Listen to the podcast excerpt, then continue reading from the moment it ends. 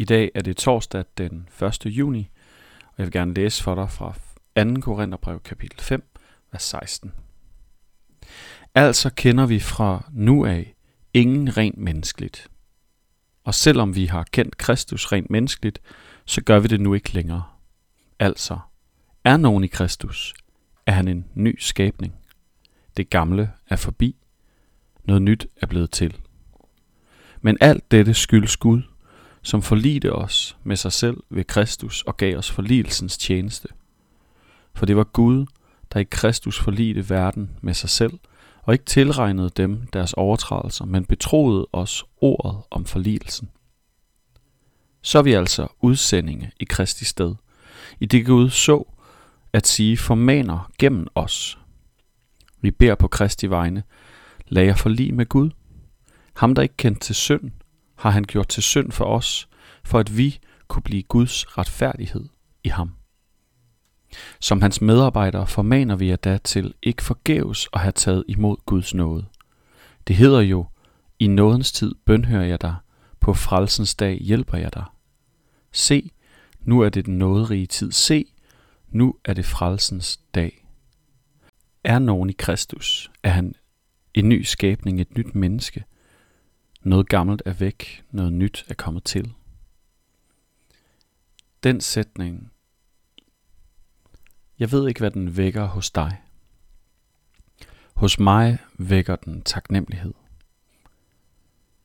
At jeg kan sige om mig selv, at hvis jeg er forbundet med Jesus, hvis jeg er, er i ham, hvis jeg lever mit liv med ham som mit udgangspunkt, min begyndelse og min slutning, så er der noget, der er forbi, noget jeg ikke skal regne for noget, noget der er fortid, og der er noget nyt, der er blevet til, der er noget nyt på vej.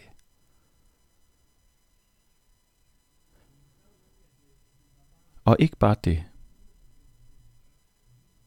Det er ikke kun noget, der sker for mig. Det er ikke kun noget, som har med mig at gøre, at jeg er blevet forlivet med Gud. Det er noget, som jeg bliver inviteret ind i at dele med andre. Her til morgen, så har jeg lyst til at spørge dig, er der noget gammelt, som er forbi, som du også ligesom mig må blive taknemmelig over, at Gud han har afsluttet, han har sat punktum. Og er der noget nyt på vej, noget nyt i dig, noget du kan erfare, noget du kan mærke, noget du kan se helt konkret, hvor Gud han har forandret dit liv.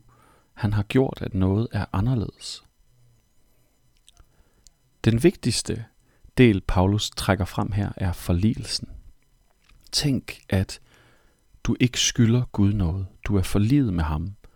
Mellem ham og dig er der ikke noget, der skal opregnes, optælles. Det hele, alt hvad der er fortid, det er væk. Og fremtiden, den er i samfund med ham. Og den forligelse er du inviteret til selv at være udsending med, ligesom Paulus, ligesom alle andre kristne til alle tider har været. At være udsending i Kristi sted.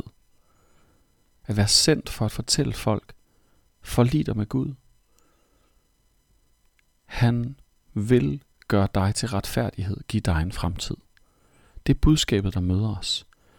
I dag er der noget, som er anderledes, noget, der er afsluttet. Og du, du er forlidet med Gud. Det er det, du kan stå op til og kigge på dit liv med udgangspunkt i, at du er forlidet med Gud.